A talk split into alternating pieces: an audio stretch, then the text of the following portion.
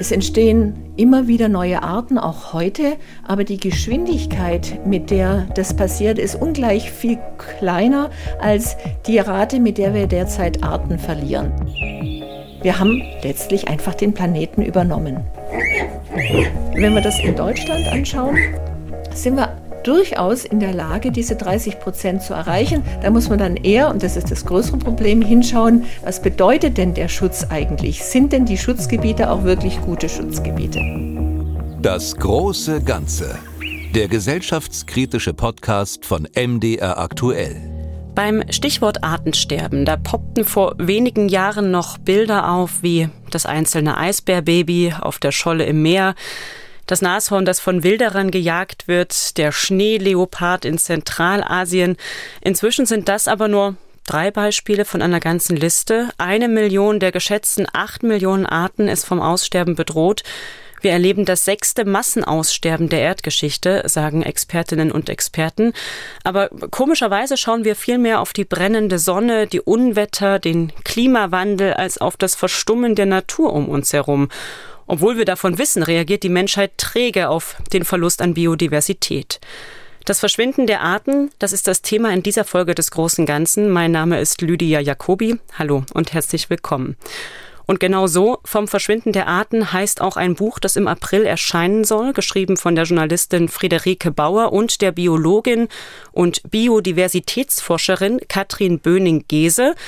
Letztere leitet das Senckenberg Biodiversität und Klimaforschungszentrum in Frankfurt am Main und sie ist Professorin an der Goethe-Universität Frankfurt. Er forscht seit 30 Jahren die Wechselwirkungen zwischen Mensch und Natur, die Bedeutung der Biodiversität und bekam dafür jüngst 2021, um genau zu sein, auch den Umweltpreis der Bundesstiftung Umwelt. Katrin Böning-Gese, hallo nach Frankfurt.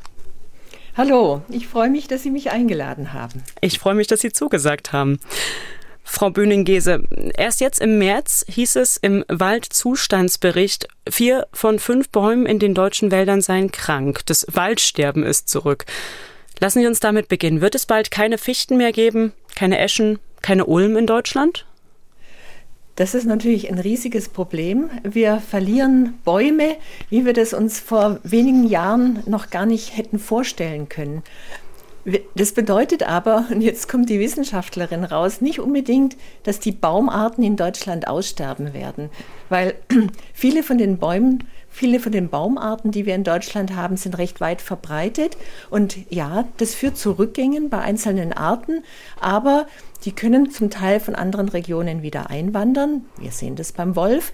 Oder die können sich zum Teil auch an Klimaveränderungen und an die Schädlinge anpassen. Das ist zugegebenermaßen dann aber ein längerfristiger Prozess. Und deswegen können wir als Wissenschaftlerinnen schlecht in die Zukunft schauen und sagen, was da passieren wird. Lokales Aussterben, Anpassung, Wiedereinwanderung sind alles Möglichkeiten.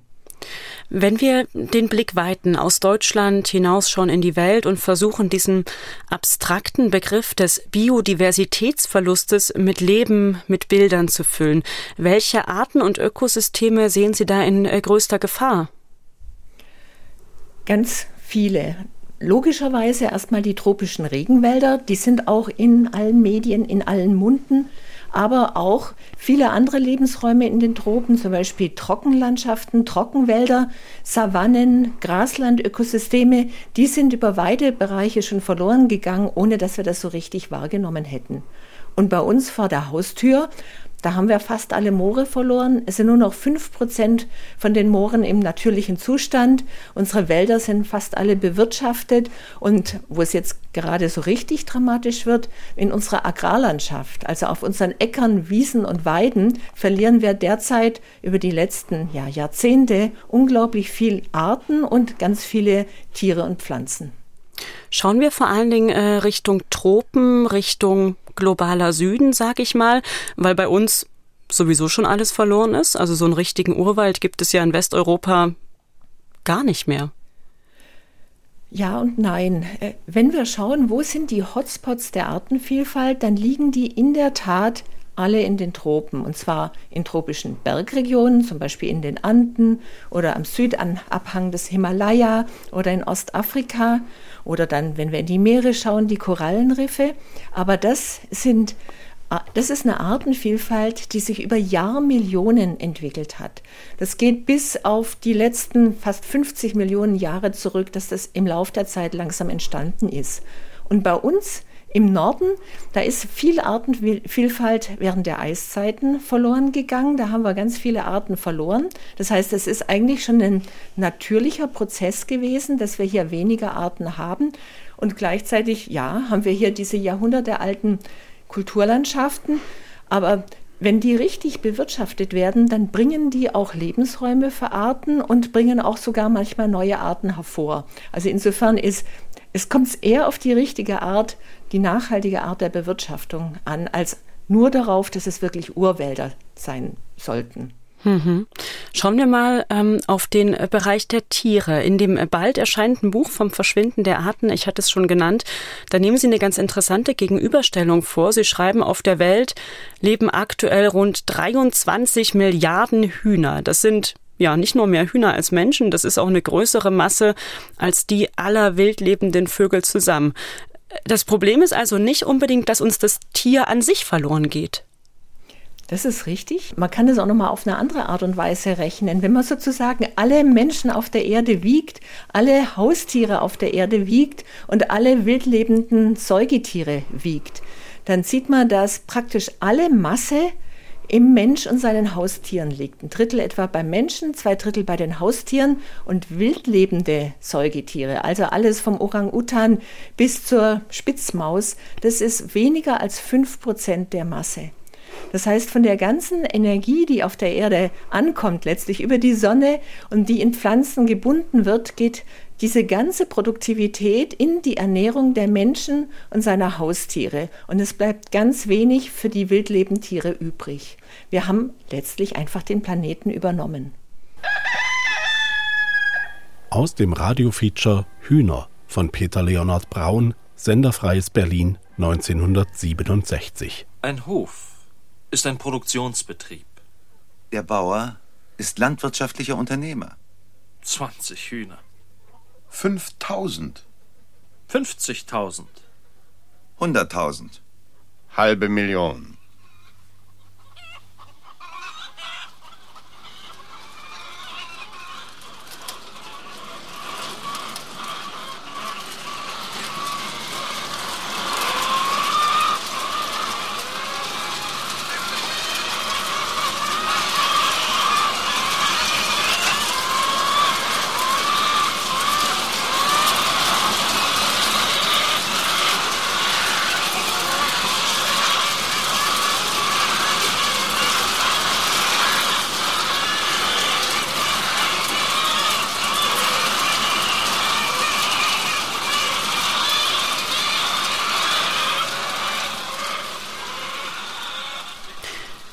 Wenn wir jetzt von Massenaussterben reden, dann haben wir vor allen Dingen immer, würde ich sagen, ein Bild vor Augen, nämlich das Massenaussterben vor 66 Millionen Jahren, als die Dinosaurier verschwanden, insgesamt wohl etwa 50 Prozent der damals lebenden Gattungen. Jetzt heißt es manchmal, das, was wir gerade erleben, wäre das größte Massenaussterben seit dem Verschwinden der Dinosaurier. Ist es auch in Ihren Augen die richtige Bezugsgröße? Das ist die richtige Bezugsgröße. Wir haben immer so etwas wie ein sogenanntes Hintergrundaussterben und dann gibt es in der Erdgeschichte diese Massenaussterbeereignisse. Das letzte haben Sie gerade genannt, das Aussterben der Dinosaurier. Und in der Zwischenzeit liegen die Aussterberaten auf der Erde mindestens 10 bis 100-fach so hoch wie in den letzten 10 Millionen Jahren. Das heißt, da kann man aus wissenschaftlicher Perspektive ganz klar sagen, dass die Aussterberaten nicht mehr Hintergrundaussterben sind, sondern dass wir hier am Beginn des sechsten Massenaussterbens stehen. Nun verändern sich ja Flora und Fauna seit Jahrmillionen. Die Natur hat viele Eiszeiten, Heißzeiten überlebt, sich angepasst, verändert. Was ist so schlimm daran? Schlimm daran ist die Schnelligkeit der Veränderung. Es entstehen immer wieder neue Arten, auch heute, aber die Geschwindigkeit, mit der das passiert, ist ungleich viel kleiner als die Rate, mit der wir derzeit Arten verlieren. Und vor allen Dingen noch dramatischer, wir verlieren einfach Tiere und Pflanzen, Populationen. Zum Beispiel gibt es einen guten Index, der misst, wie viel vor allen Dingen Wirbeltiere, also Vögel, Säugetiere, Amphibien, Reptilien gibt es auf der Erde. Und da haben wir in den letzten 50 Jahren zwei Drittel der Individuen verloren. Das heißt, ähm, es wird immer weniger und das ist dann oft dieser Rückgang der Individuen der Vorbote vor Aussterben. Das heißt, es ist auch eine, eine, nochmal eine riesige Mahnung, dass die großen Aussterbeereignisse uns erst jetzt bevorstehen. Und eben die tiefen Ursachen, da werden wir sicher auch nochmal drüber sprechen, ist, dass eben der Mensch sozusagen den Planeten übernommen hat und äh, keinen Platz mehr für wildlebende Tiere und Pflanzen lässt übernommen hat, äh, auch im Sinne von Material, das durch den Menschen hergestellt wird. Ähm, man sagt, dass es seit kurzem auf der Erde mehr Stoffe wie Beton, Asphalt, Metall, Plastik, Papier äh, gibt als Biomasse. Hängt das denn beides direkt miteinander zusammen, das Artensterben und die Masse an Kunstmaterialien? Das ist eine der Komponenten, aber bei weitem nicht die schlimmste. Es gibt eine sehr gute Erfassung, was die großen treibenden Faktoren für das Artensterben sind. Da gibt es aus dem Jahr 2019 den ersten globalen Bericht des Weltbiodiversitätsrats. Das mhm. ist das äh, Schwesterorgan zum Weltklimarat. Und die haben die verschiedenen Ursachen für die Rückgänge in eine Reihenfolge gebracht. Und auf Platz 1 steht der Landnutzungswandel. Vor allen Dingen unsere ähm, Landwirtschaft, das Abholzen der Wälder in den Tropen oder bei uns die ganz intensive Landwirtschaft in unseren, auf unseren Äckern. An Platz 2 steht die Ausbeutung von Arten. Das betrifft vor allen Dingen die Meere, der Fischfang. Und Sie sehen, das ist auch wieder ein Faktor, wo es einfach um unsere Ernährung und die Ernährung von unseren Haustieren geht. Und der dritte Faktor das ist der Klimawandel, der kommt mit etwas Abstand. Der ist derzeit, so dramatisch er als auch heute zum Glück wahrgenommen wird, noch nicht der treibende Faktor für das Aussterben der Arten. Da gehen alle Expertinnen davon aus, dass es in Zukunft kommen wird. Dann kommt die Umweltverschmutzung und dann das Einwandern von fremden Arten, von invasiven Arten. Und Sie sehen also diese Veränderungen, ähm, die der Mensch äh, durchführt, diese ganze Akkumulation von Beton und Plastik, ist einfach auch nur ein Indiz, ein Indikator dafür, wie stark der Mensch die Erde überformt. Die Landwirtschaft als Haupttreiber des Artensterbens oder einer der wichtigsten, dort anzusetzen, erscheint gar nicht so einfach. Wir wollen ja auch alle ernährt werden. Das ist in der Tat ein ganz großer Konflikt. Wir wollen und wir müssen äh, demnächst auf der Erde 10 Milliarden Menschen ernähren. Und gleichzeitig, wenn wir weiter so Raubbau an unseren natürlichen Ökosystemen treiben, wird das Risiko und die Schwierigkeit, die Menschen zu ernähren, immer größer. Das heißt, wir müssen Wege finden, Menschen gesund zu ernähren und, und mit allen Nährstoffen zu versorgen und gleichzeitig die Biodiversität auf der Erde zu erhalten und das Klima zu schützen. Und da gibt es durchaus Ansatzpunkte, die bedeuten aber einen kompletten Umbau des sogenannten ähm, ähm, Ernährungs- und Landwirtschaftssystems. Da müssen wir bei der Landwirtschaft ansetzen, da müssen wir bei der Vermarktung ansetzen, da müssen wir auch bei unserem eigenen Verhalten ansetzen. Bei einer solchen Komplexität an Ursachen für den Artenschwund, verstehen Sie da, dass viele Menschen mit Ohnmacht, mit Schulterzucken reagieren, gar nicht wissen, was sie tun sollen und eher den Blick abwenden. Das kann ich vollständig verstehen. Also wir haben im Prinzip ein Spektrum an Antworten. Es gibt Leute, denen das einfach egal ist, die einfach Spaß haben wollen. Es gibt äh, Leute, die einfach überfordert sind mit dem, was zu tun ist, weil die nächste Krise und die nächste Krise und nochmal eine Krise kommt und dann Leute, die eigentlich auch schon resigniert haben und, und also das wird auch schon äh, auffällig in den psychiatrischen ähm, äh, ähm, Kliniken und bei den niedergelassenen äh, Ärzten, dass immer mehr Leute ernsthafte Sorgen vor der Zukunft entwickeln. Aber aus meiner Perspektive, und das ist was, was wir in dem Buch auch ganz stark in den Vordergrund stellen, gibt es durchaus Lösungen, wie wir das Problem ähm, angehen können. Die Liste an Lösungen ist gar nicht so lang. Und wenn wir diese Lösungen alle allesamt anwenden würden, würden wir die Biodiversität auf der Erde bis zum Jahr 2050 wieder nach oben kriegen. Also das gibt Wege, man muss nur wissen, welche das sind. Wir werden äh, später noch darauf äh, zu sprechen kommen, hier in dem äh, Podcast-Gespräch. Ich würde gerne noch bei dem Punkt bleiben, warum es der Menschheit so schwer fällt, auf ein Thema, auf ein Problem, was im Prinzip ja schon seit den, ja, seit Jahrzehnten bekannt ist, zu reagieren. Aus dem Buch The Silent Spring von Rachel Carson 1962. Die Herrschaft über die Natur ist ein Schlagwort, das man in anmaßendem Hochmut geprägt hat. Es stammt aus der Neandertalzeit der Biologie und Philosophie, als man noch annahm, die Natur sei nur dazu da, dem Menschen zu dienen und ihm das Leben angenehm zu machen. Gesang eines Rotkehlchens, Eritacus rubecula.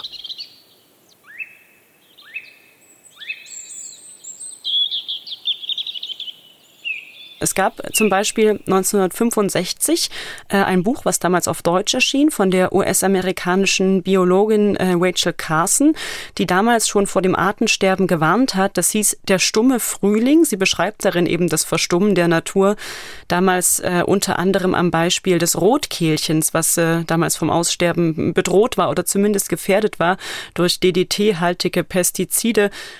Im übertragenen Sinne Hören wir das überhaupt, dass die Natur leiser wird? Beziehungsweise warum vielleicht nicht? Das ist in der Tat ein Problem. Der Rückgang der Artenvielfalt passiert schleichend. Und es gibt sogar einen richtig fachwissenschaftlichen Begriff dazu, Shifting Baseline Syndrom. Man denkt an das zurück, was man selber so erfahren hat und ähm, denkt, ähm, ja, vielleicht gibt es jetzt heute weniger Lerchen, aber letztlich, dass die Lerchen schon jahrzehntelang abnehmen, das bekommt man nicht wirklich mit. Es gibt noch nicht mal richtig gute lange Monitoring-Daten, die das belegen würden. Das heißt, es passiert heimlich und leise, betrifft auch oft Arten, die wir so gar nicht auf dem Schirm haben, wie vielleicht Würmer oder Insekten, die wir gar nicht kennen und vielleicht auch gar nicht mögen. Und äh, wir haben auch durchaus den Kontakt zur Natur verloren. Um mitzubekommen, dass die Feldfläche abnimmt, muss ich ja draußen in den Feldern wandern oder spazieren gehen und ich muss die Art überhaupt kennen und erkennen und den Gesang bewusst wahrnehmen und das dann über Jahrzehnte beobachten. Und ich glaube, wir leben immer mehr in Städten und vielleicht in Parks und kriegen diese Veränderung draußen auf dem Land und in den Wäldern gar nicht mit. Und wie gesagt, das passiert so langsam und schleichend, dass es auch schwierig mitzubekommen ist. Und es ist so, als ob sozusagen der Teppich, auf dem wir stehen, immer dünner wird und dünner wird. Und weil das so langsam passiert, sehen wir gar nicht so richtig, dass der uns nicht mehr trägt. Das berühmte Beispiel ist dann immer beim Autofahren das Gefühl, dass man nicht mehr so viele Insekten auf der Windschutzscheibe kleben hat. Ja, das war ein sehr gutes Bild und eine gute Beschreibung und das in der Tat haben viele Menschen, auch ich selber, äh, wahrgenommen und das hilft, das Ganze ein bisschen besser zu verstehen. Wie muss denn eine Krise beschaffen sein, damit die Menschheit direkt reagiert? Die, die einfachsten Möglichkeiten sind, dass sowas schnell und dramatisch passiert und einen in der Sekunde komplett überfordert. Dann wird es als Krise wahrgenommen und dann können große Maßnahmen ergriffen werden. Der Beginn der Corona-Krise, der war genauso ein klassischer Beginn von einer Riesenkrise. Da haben wir ja Maßnahmen durchgeführt, die auch heute jetzt im Rückblick als zum Teil etwas überzogen äh, verstanden werden, aber da waren Menschen bereit, sich monatelang nicht aus ihrer Wohnung zu bewegen. Und wenn die Krisen langsam sind und schleichend, dann, dann ist es sehr viel schwieriger, das erstmal als Krise wahrzunehmen und vor allen Dingen dann auch wirklich diese durchaus sehr fundamentalen Änderungen durchzuführen, die dann für die Bewältigung der Krise notwendig wären. Wir haben es ja sogar dann über die Corona-Zeit erlebt, dass selbst bei dieser wirklich spürbaren Krise es sehr schwer, schwer fiel, die Maßnahmen langfristig durchzuhalten. Das heißt, um mal ketzerisch zu fragen, es müssen vor unseren Augen erst Arten verschwinden, wichtige Arten verschwinden, ähm, ohne da jetzt ja eine Gewichtung einzuführen, damit die Menschen äh, den Verlust an äh, Biodiversität als Problem erkennen, so wie man vielleicht den Klimawandel gefühlt erst seit dem Auftreten von Extremwetterereignissen anfängt ernster zu nehmen? Ich hasse es, mich auf diesen Gedanken einzulassen, aber Sie haben da wahrscheinlich recht. Es muss erst richtig wehtun, bevor die Menschen anfangen, ihr Verhalten grundsätzlich zu ändern. Aber es gab auch Menschen, die auf die Klimakrise reagiert haben, als die noch nicht mit den Extremereignissen wirklich in aller Munde war. Und entsprechend gibt es auch schon Menschen, auch ähm, auf politischer Ebene, auf wirtschaftlicher Ebene, auf individueller Ebene, die das Problem als Problem wahrnehmen und anfangen, äh, Strukturen, Prozesse und ihr eigenes Verhalten zu ändern. Also mit genug wissenschaftlicher Information, mit einer ja auch emotionalen Auseinandersetzung mit dem Thema kommen doch zunehmend Menschen ins Handeln, auch wenn die Krise, die Riesenkrise noch nicht da ist. Es gibt äh, zum Beispiel Gruppen wie äh, Extinction Rebellion, äh, die den Artenschwund sehr vehement und radikal zum Thema machen, manchmal auch mit problematischen äh, Holocaust-Vergleichen. In der Kritik stehen sie aber auch, weil sie zum Beispiel Verkehrsschilder abmontieren, weil sie sich an Zäune ketten, den Verkehr blockieren. Sie werden dann wahrgenommen als Störer oder sind das wichtige Mahner, die die Masse aufrütteln? Das ist schwierig. Ich kann die Verzweiflung vor allen Dingen von jungen Menschen verstehen, die das Gefühl haben, ihre Zukunft wird immer schwieriger durch Klimawandel, durch Artensterben und, in der, und gefühlt passiert in der Politik so gar nichts. Und dann greift man zu immer fast verzweifelten Methoden, um die Aufmerksamkeit auf dieses Thema zu lenken. Und an dem Punkt finde ich das schwierig. Also das Ankleben auf Straßen, ich weiß nicht, ob man da wirklich den Diskurs jetzt auf den Klimaschutz oder das Artensterben lenkt oder ob die Menschen dann nicht viel stärker darüber diskutieren, dass das eine Störung ist, ob sie das dürfen, wie viel das kostet ähm, und so weiter. Also ob das die, die, die Diskussion auch verschiebt und in eine Richtung äh, schiebt, die dann gar nicht förderlich für weiteren Klima- und Artenschutz ist. Im zurückliegenden Dezember 2022 äh, gab es eine, eine Veranstaltung, ähm, die wahrscheinlich äh, auch Sie als Biodiversitätsforscherin erstmal sanft hoffnungsvoll gestimmt hat, der Biodiversitätsgipfel im kanadischen Montreal der Vereinten Nationen. Da wurden Verabredungen geschlossen, unter anderem Land und Wasser unter Schutz zu stellen in gewissen Teil. Und bis zur Mitte des Jahrhunderts soll die Menschheit wieder im Einklang mit der Natur leben, war davor abzulesen. Was kann das denn überhaupt heißen? Das ist eine gute Frage. Der Begriff im Einklang mit der Natur leben ist ein Kompromisssatz, eine Kompromissformulierung, auf die sich 196 Nationen geeinigt haben. Und das sind Menschen wie wir dabei aus Deutschland, aus Europa, die sagen, was ist eigentlich im Einklang mit der Natur leben? Heißt es nachhaltig leben? Aber das sind auch Menschen zum Beispiel aus Bolivien oder Ecuador dabei, die einen ganz anderen Begriff von Natur haben, die gar nicht diese Trennung von Mensch und Natur haben und die sagen, im Einklang der Natur heißt einfach, die haben einen ganzheitlichen Ansatz und das bedeutet sozusagen in Harmony with Nature, im Austausch, in der Verbindung mit Mutter Erde zu leben. Und äh, bei diesen internationalen Verhandlungen muss man sich auf Kompromissformulierungen einigen und damit war man bei der Formulierung im Einklang mit der Natur leben. Und das bedeutet natürlich, dass dann jeder, jede, jedes Land das ausformulieren muss, was das dann für das eigene Land und für das eigene Verständnis bedeutet. Und bei uns würde das eben bedeuten, Natur schützen und wenn wir die Natur nutzen, dann sie so nachhaltig zu nutzen, dass dann auch die nächsten Generationen noch genauso viel zur Verfügung haben wie wir heute. Jetzt bleiben bis zur Mitte des Jahrhunderts, wenn man es ganz exakt rechnet, nur noch 27 Jahre. Schaffen wir das? Also das große Ziel bleibt ja recht vage im Einklang mit der Natur, aber es gibt auch ganz konkrete Ziele, was dann auch ganz konkret bis zum Jahr 2030 passieren soll.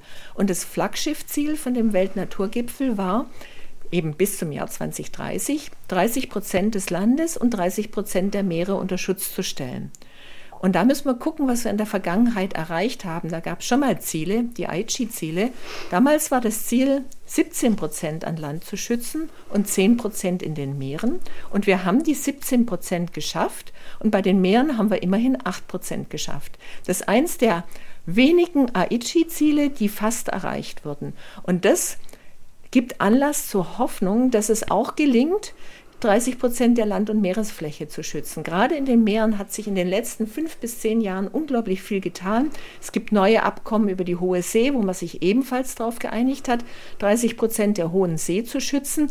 Also da gibt es ein zunehmendes Verständnis, dass das notwendig ist und passieren muss. Und wenn wir das in Deutschland anschauen, sind wir durchaus in der Lage, diese 30 Prozent zu erreichen. Da muss man dann eher, und das ist das größere Problem, hinschauen, was bedeutet denn der Schutz eigentlich? Sind denn die Schutzgebiete auch wirklich gute Schutzgebiete? Hans-Peter Mayer, Sprecher des Nationalparks Sächsische Schweiz, Deutschlandfunk 2022. Und das ist eigentlich so die erste Fläche. Wir sind ja hier auf dem Verbindungsweg zwischen Großen Winterberg und äh, Schrammsteine. Und den laufen schon sehr viele Leute und kommen dann hier das erste Mal an die Brandflächen. Und da ist das für viele schon erschreckend, wie das, wie das dann aussieht. Jetzt erleben wir hier im Kleinen in äh, Sachsen, äh, ja, dass das Konzept des Naturschutzes oder speziell des Nationalparkes in Frage gestellt wird in der sächsischen Schweiz. Da drängen Tourismus und Wirtschaft in den Wald hinein, äh, sorgen sich zugleich auch um den Brandschutz. Alles nachvollziehbar. Was tut man denn aber, wenn selbst das Konzept des strengen Naturschutzes nicht alle für klug halten? Es gibt immer unterschiedliche Interessen. Das heißt, es ist ganz wichtig, dass man Möglichkeiten schafft, zu diskutieren, sich auszutauschen und auch ähm, sich zu einigen. Und äh, was aber glasklar ist, Deutschland hat sich als Nation verpflichtet, 30 Prozent der Flächen unter Schutz zu stellen. Das Gleiche gibt es auch gegenüber der EU. Wenn wir das nicht tun, dann müssen wir im Zweifelsfall richtig viel bezahlen, weil wir dazu eben wirklich auch rechtlich verpflichtet sind, das umzusetzen. Und aus der wissenschaftlichen Forschung wissen wir, die Biodiversität können wir nur schützen, wenn ein gewisser Anteil, und 30 Prozent erscheint mir dann ein sehr wohlwollender Kompromiss, auch wirklich als Naturschutzgebiet geschützt ist. Und dann müssen wir eben die Nutzung auch, auch nachhaltig logischerweise auf andere Regionen ähm, außerhalb der Schutzgebiete konzentrieren. Weil wenn wir das nicht schützen, dann ist letztlich die Zukunft unserer Kinder und Enkelkinder gefährdet und damit auch das äh, nachhaltige Leben, auch wenn wir das global sehen, der ganzen Menschheit. Und da braucht die Natur ihren Raum und das, das muss man dann einfach auch akzeptieren. Diese Interessenkonflikte auf kleiner Ebene in Deutschland gibt es aber natürlich auch auf globaler Ebene. Wir haben da eine starke Fragmentierung. Es gibt geopolitische Spannungen. Das hat man auch in Montreal gesehen, ähm, äh, ein Gipfel, der unter der Präsidentschaft äh, Chinas stand. Wie kann denn der Artenschutz gelingen in Zeiten von diesen Fragmentierungen international? Das Erstaunliche ist, dass trotz dieser Konflikte dieser Entschluss gefällt wurde, von allen 196 Nationen 30 Prozent der Landes- und Meeresfläche unter Schutz zu stellen.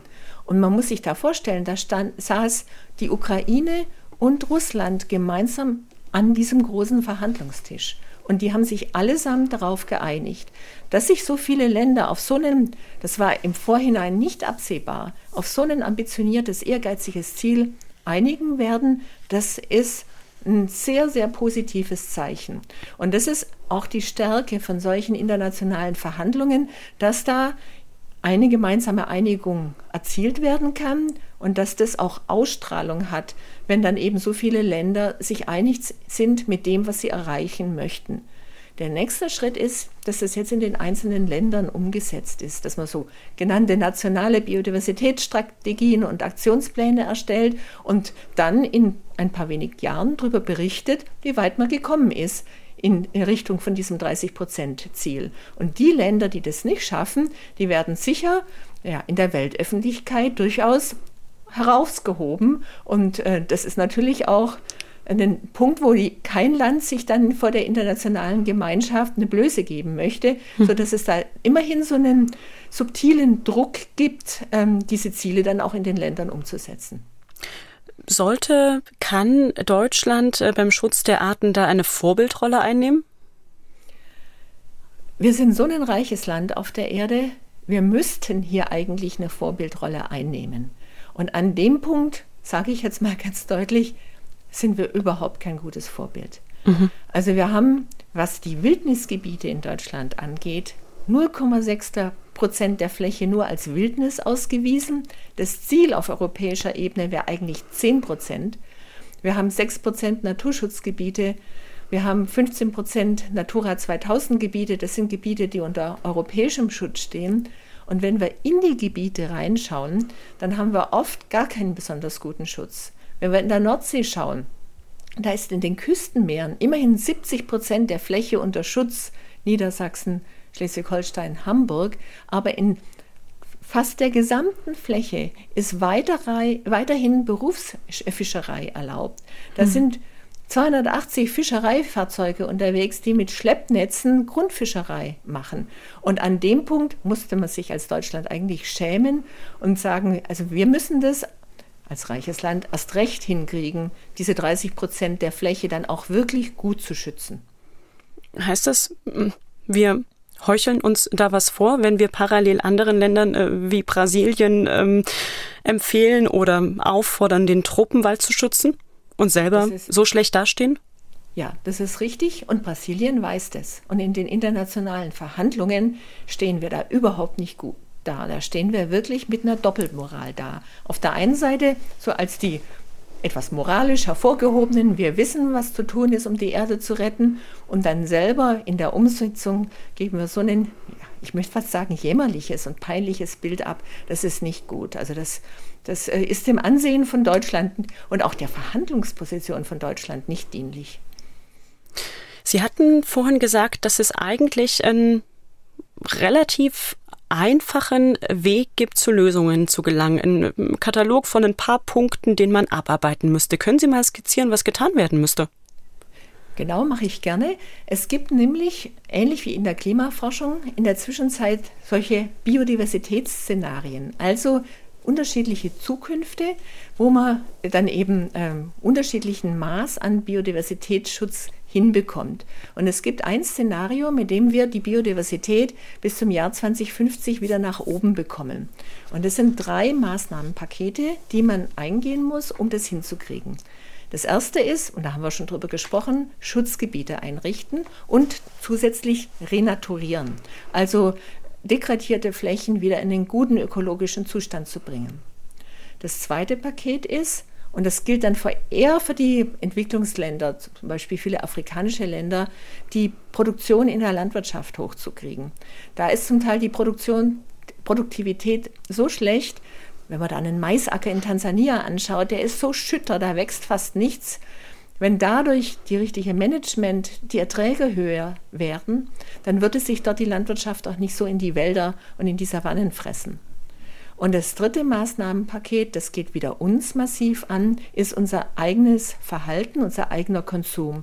Wir müssen die Lebensmittelverschwendung reduzieren und wir müssen unseren Fleischkonsum reduzieren und uns stärker pflanzenbasiert ernähren. Und gerade der letzte Punkt ist ein riesig wichtiger Punkt. Wenn wir schauen, dass auf den landwirtschaftlichen Flächen, auf den Äckern, sowohl in Deutschland als auch weltweit, im mehrheitlich etwa zwei Drittel der Fläche Tierfutter angebaut wird, sehen wir, wie viel Druck wir von der Fläche wegkriegen würden, wenn wir uns eher pflanzenbasiert ernähren würden. Oder nochmal ein anderes plakatives Beispiel.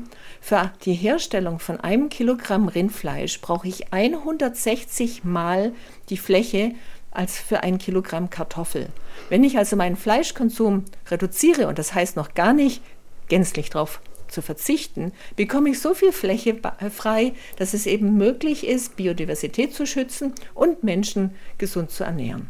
Und das ist wiederum aber auch der Punkt, gegen den sich viele Menschen stemmen, weil sie das Gefühl haben, es wird in ihre individuelle Lebensführung eingegriffen. Ja, das kann ich sehr gut nachvollziehen. Niemand möchte sich vorschreiben lassen, wie er Auto zu fahren hat oder was er zu essen hat. Das kann im Prinzip nur durch ein allgemeines Verständnis äh, passieren.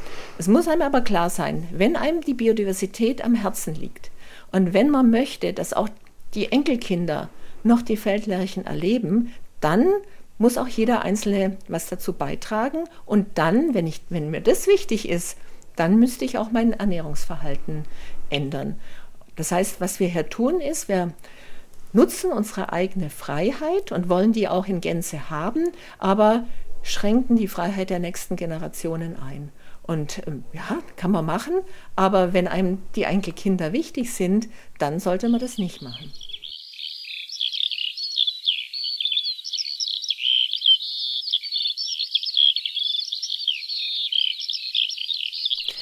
Anfang März hatte der äh, Kreditversicherer Allianz Trade eine Biodiversitätsstudie veröffentlicht, wonach der Wegfall der Bestäubung, die die Bienen leisten, beim deutschen Bruttoinlandsprodukt zu Verlusten von jährlich mehr als drei Milliarden Euro führen würde.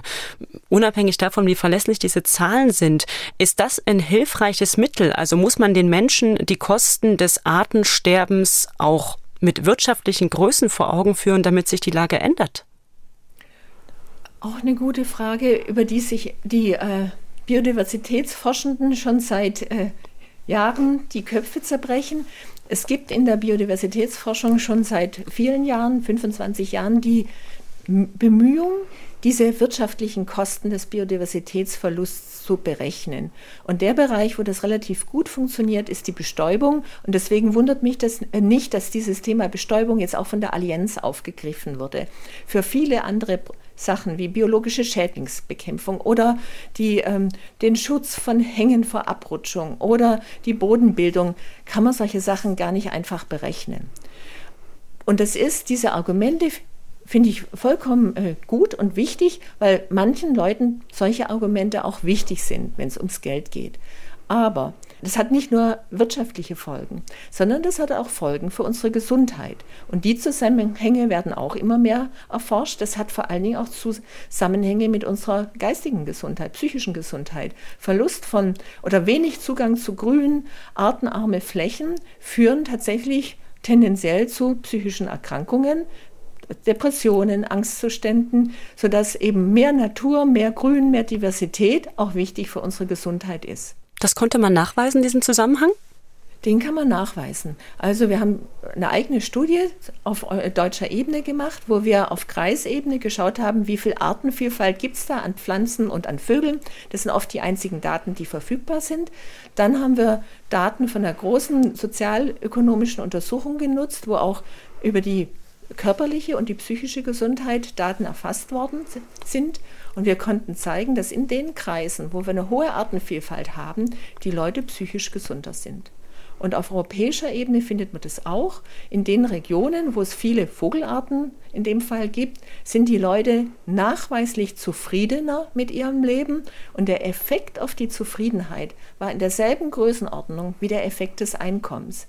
Wenn ich das Einkommen der Menschen, das kann man mit großen statistischen Modellen berechnen, um 10 Prozent erhöhe, erhöht sich die Zufriedenheit im gleichen Maße, wie wenn ich die Vogelartenzahl um 10 Prozent erhöhe. Das sind riesige Effekte, die wir erst gerade in Ansätzen verstehen, die eine ganz massive Folge haben und die unbedingt zu berücksichtigen sind. Das ist sehr beeindruckend. Jetzt wollen wir die Menschheit hier in dem Podcast nicht nur als äh, träge Masse darstellen. Ähm, der Mensch ist ja durchaus auch fähig, etwas zu tun, aktiv zu werden.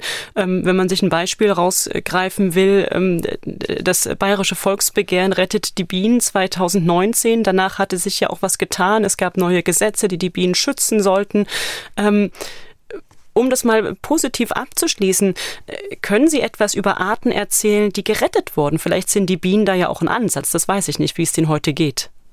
Das ist gar nicht so einfach zu sagen, weil wir haben über 600 Wildbienenarten in Deutschland und die zu monitoren ist fast unmöglich.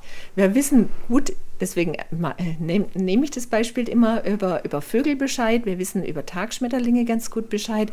Aber wie es jetzt den Wildbienen in Deutschland geht und ob die sich jetzt durch die Maßnahmen äh, verbessert haben, wissen wir nicht genau. Wir wissen allerdings, dass zum Beispiel auf Bioanbauflächen, Ökolandbauflächen die Artenvielfalt auch von Bienen höher ist, was naheliegt, dass wenn wir die Fläche an Bioproduktion ausweiten, wir auch den Artenvielfalt und den, ähm, den Bienen nützen.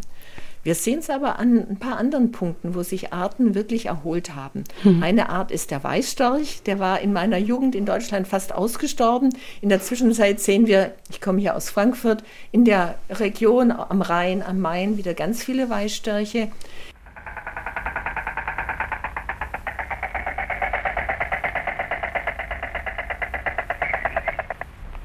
Schnabelklappern eines Weißstorchs, Ciconia cinonia.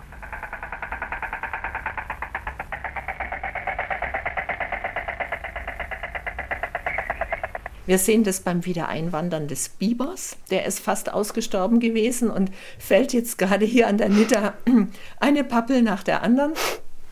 Da muss man sich jetzt gerade überlegen, wie man die Pappeln vor dem Biber schützt.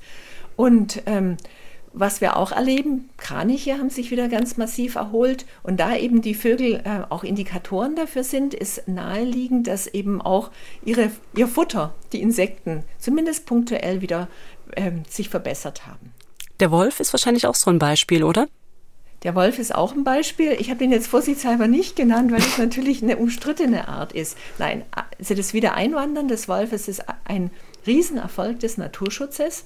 Was jetzt die Herausforderung ist, das ist ein Raubtier, das ist ein gefährliches Raubtier, ähm, wie wir wirklich zu einer ähm, gutem Zusammenleben aus Mensch und Wolf kommen, eben im gegenseitigen Respekt und in gegenseitiger Würdigung. Aber das bedeutet, dass man eben durchaus ähm, auch den Menschen, der dann betroffen ist, die Schafhalterinnen, äh, mit im Auge äh, behält und jetzt der Natur, dem Wolf, nicht allein den Vorrang gibt. Das ist generell die Herausforderung für die Zukunft, der gegenseitige Respekt zwischen Mensch und Natur. Das war die Biologin und Biodiversitätsforscherin Katrin Böning-Gese, Leiterin des Senckenberg Biodiversität und Klimaforschungszentrums in Frankfurt am Main. Ihr Buch Vom Verschwinden der Arten erscheint am 22. April. Frau Böning-Gese, herzlichen Dank Ihnen. Ich danke Ihnen für die Einladung. Und mehr zum Thema Umwelt und Klima erfahren Sie übrigens auch in Kempferts Klimapodcast von MDR aktuell. Da geht es zum Beispiel um die Frage, was nach dem neuen schockierenden Bericht des Weltklimarats getan werden muss. Den Podcast bekommen Sie wie alle anderen von uns immer werbefrei in der App der ARD Audiothek und ansonsten auch überall da, wo es Podcasts gibt. Mein Name ist Lydia Jacobi. Ich sage an dieser Stelle Tschüss, bis bald. Das große Ganze. Den gesellschaftskritischen Podcast von MDR Aktuell gibt es zweimal im Monat auf mdraktuell.de, in der ARD Audiothek, bei YouTube und überall, wo es Podcasts gibt.